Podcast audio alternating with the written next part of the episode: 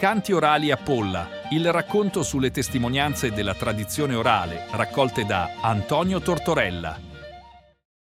Per una società industrializzata, come si definisce antropologicamente, il canto era ed è un, uno strumento essenziale di socialità perché eh, scandiva non soltanto i ritmi della vita quotidiana e lavorativa, ma scandiva anche i rapporti tra le persone. Quindi anche a Polla doveva necessariamente esserci un patrimonio che la, eh, la comunità utilizzava per le proprie funzioni importanti. E eh, di questo abbiamo oh, ottenuto la certezza perché per esempio mio padre raccontava che lui sentiva le serenate che si portavano alle fidanzate quindi, e ogni tanto anche qualche brano, qualche brandello più che altro oh, lo citava, però mm, non più di questo, insomma. Quindi da quel eh, versante io ho avuto poco materiale.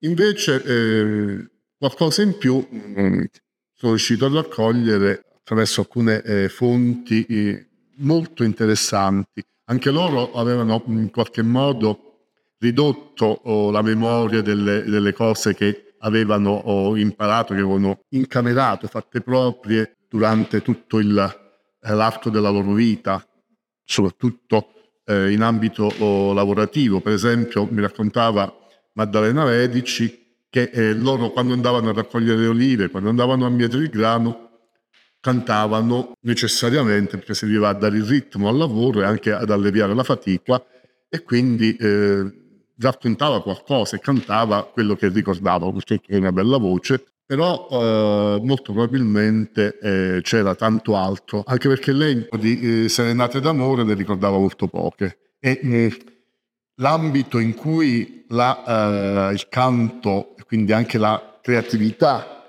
eh, del cantore si, si, sviluppava, si ampliava o, o, diventava veramente l'espressione più di una poesia veramente autentica era uh, l'ambito amoroso, quindi le serenate.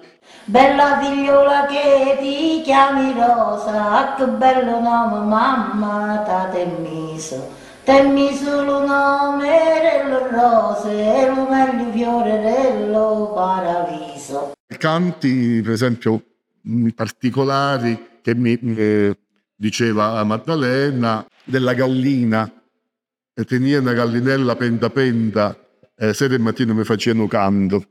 Potrebbe sembrare relativa a una situazione di eh, governo della, della, casa, quindi una donna che gestisce il suo pollaio, invece eh, poi ha un doppio senso per cui eh, in qualche modo oh, c'è un sottinteso amoroso in questo canto. Mia penta, sera e mattina mi faccia la pianta. La governava grano resumenda, a sera mattina mi cresce una pianta. Pozza stai in tali tremiendi, chi si è pigliato penta mia ranante. Un altro canto, oh, per la verità frammentario, di lavoro, quello di, eh, che poi è diffusissimo eh, soprattutto in Lucania, con qualche sforamento in Puglia e in Calabria, Campo di Fiori, notissimo come campo di fiori, poi declinato in tante forme in tutti i paesi, insomma.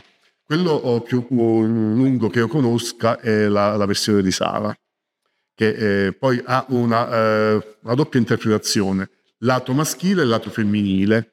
Spesso questi canti erano a risposta, anche i canti di eh, corteggiamento, sia eh, quelli di eh, amore che quelli di ingiuria, spesso vedevano che la, la parte femminile rispondeva, quindi aveva una sua funzione, rispondeva al canto e rispondeva a tono, a seconda che eh, si trattasse di un corteggiamento in positivo o in negativo. Addirittura ho trovato anche dei canti eh, assolutamente femminili.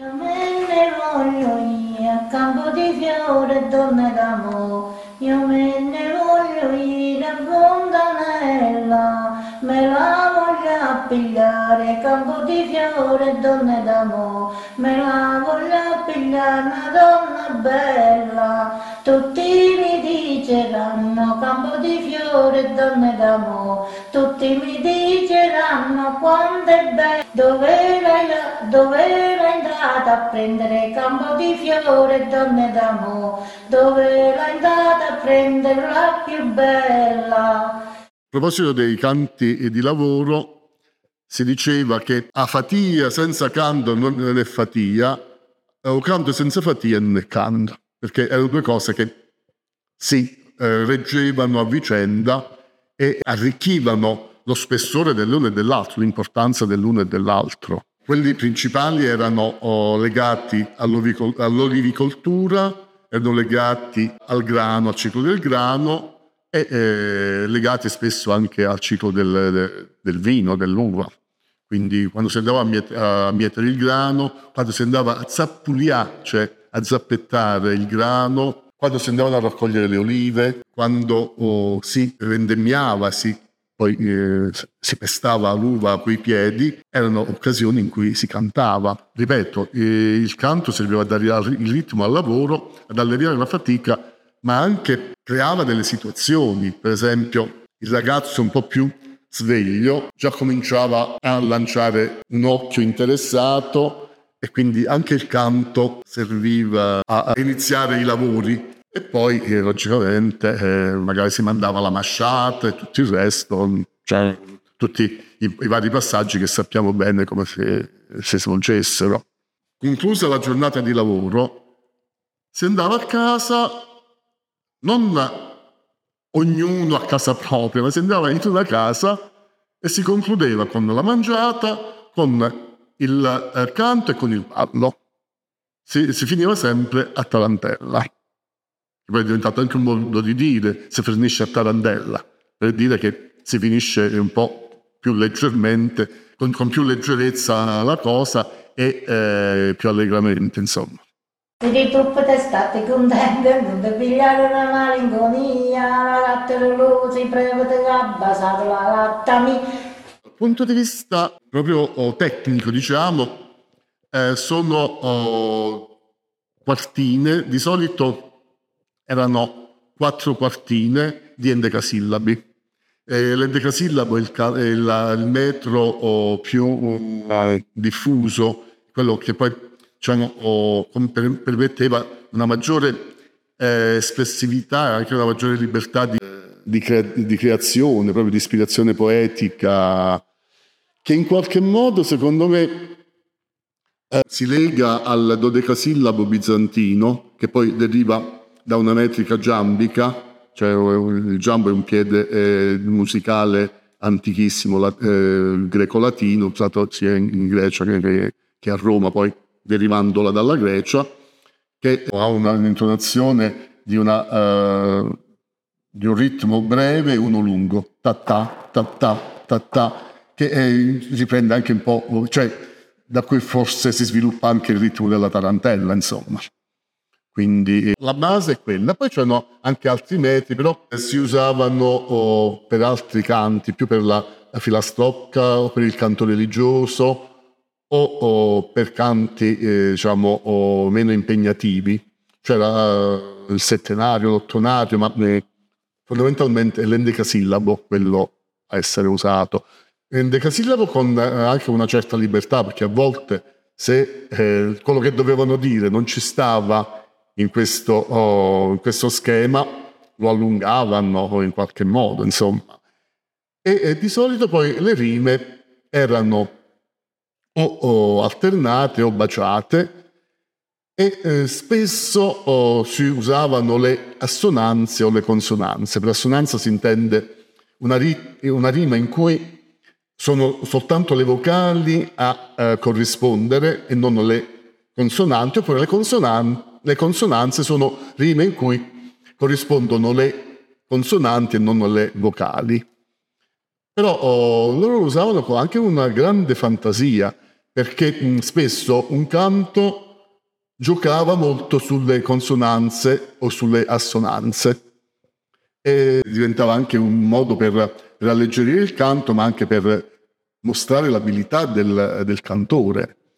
Il cantore che aveva una funzione sociale eh, ben precisa. Il cantore, io dico cantore, non cantatore, in, in dialetto si, si diceva cantatore o cantatore. Però oh, a me piace dargli una, uh, una, dignità maggiore perché era quasi il vate del, dei tempi eh, antichi, dei tempi omerici, era colui che girava per i paesi, era colui che, che conosceva i paesi, eh, ha girato per Napoli e per Potenza per venire a cantare sto vicinanza, oppure per Napoli e per Cosenza per venire a cantare sto vicinanza. Era colui che girava il mondo e poi cantava e spesso eh, cantava a nome del ragazzo che portava la serenata.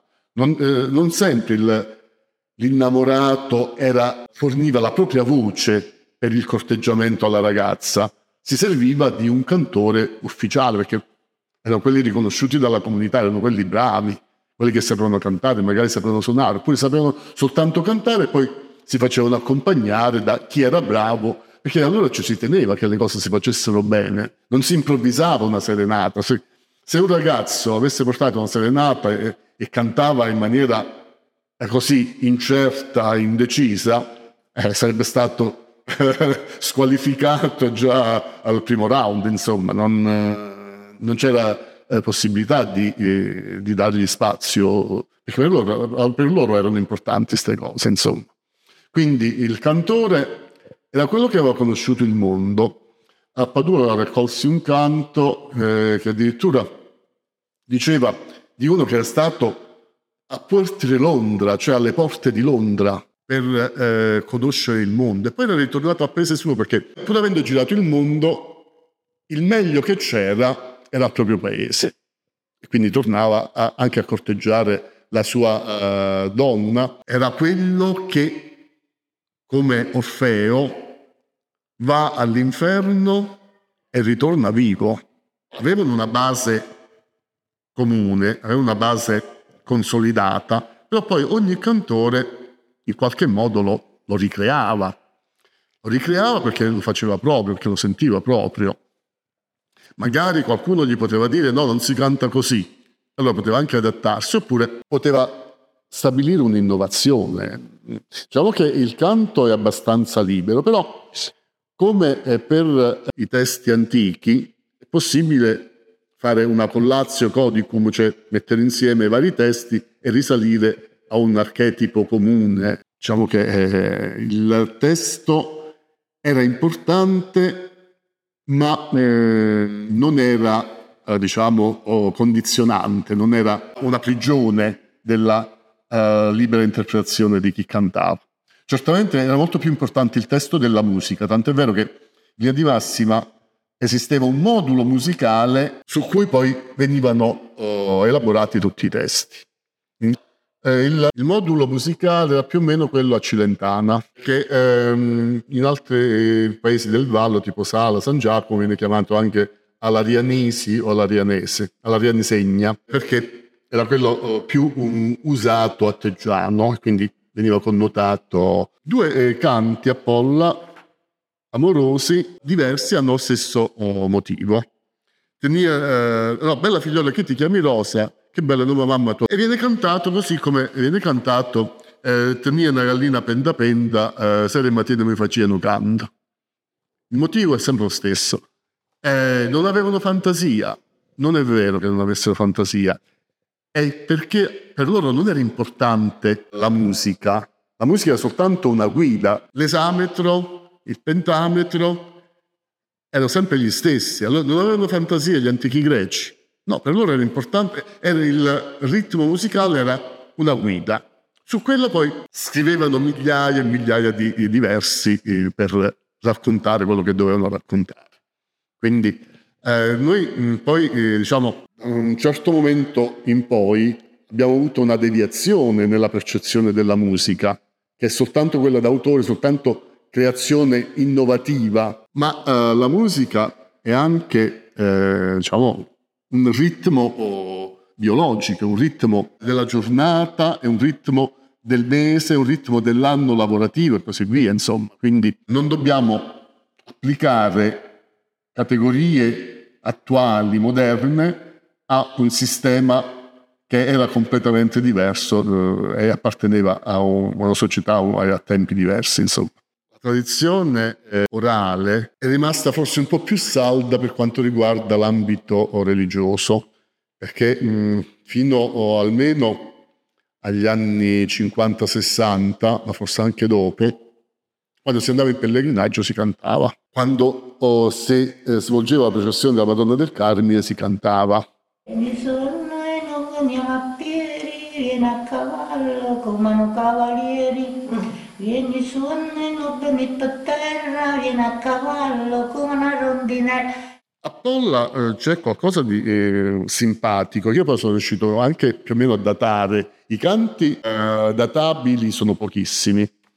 Però questo qui mh, fa parte di una tradizione quantomeno oh, borbonica, quindi mh, probabilmente il Settecento, nasce da alcune sollecitazioni in ambito de- dell'esercito oh, borbonico. Qui non lo ricostruisco questo percorso. E questo qua è bello, tu più tu alla fondana, c'è chi strecola e chi lava. C'è chi conda le moccune e chi, pre- eh, c'è chi faccia le maccarone e chi conda le moccone. Uno prega a San Dovito, che mandano un bello marito e così via. È molto molto simpatico sto canto. E logicamente anche qui ci sono i vari riscontri perché non è canto non è ah chi da polla, ah chi dica già no. Non esiste una cosa del genere. C'è una versione per ogni paese, ma non esiste una versione per ogni paese. È possibile trovare anche varie versioni nello stesso paese. Oppure nello stesso paese si determinano delle divaricazioni che ti portano verso un paese o verso un altro. Per esempio, un canto di Santa Lucia, che poi sono le storie dei santi, in due o tre versioni. Una delle versioni è, simile a quella di, è più simile a quella di Moliterno, che per esempio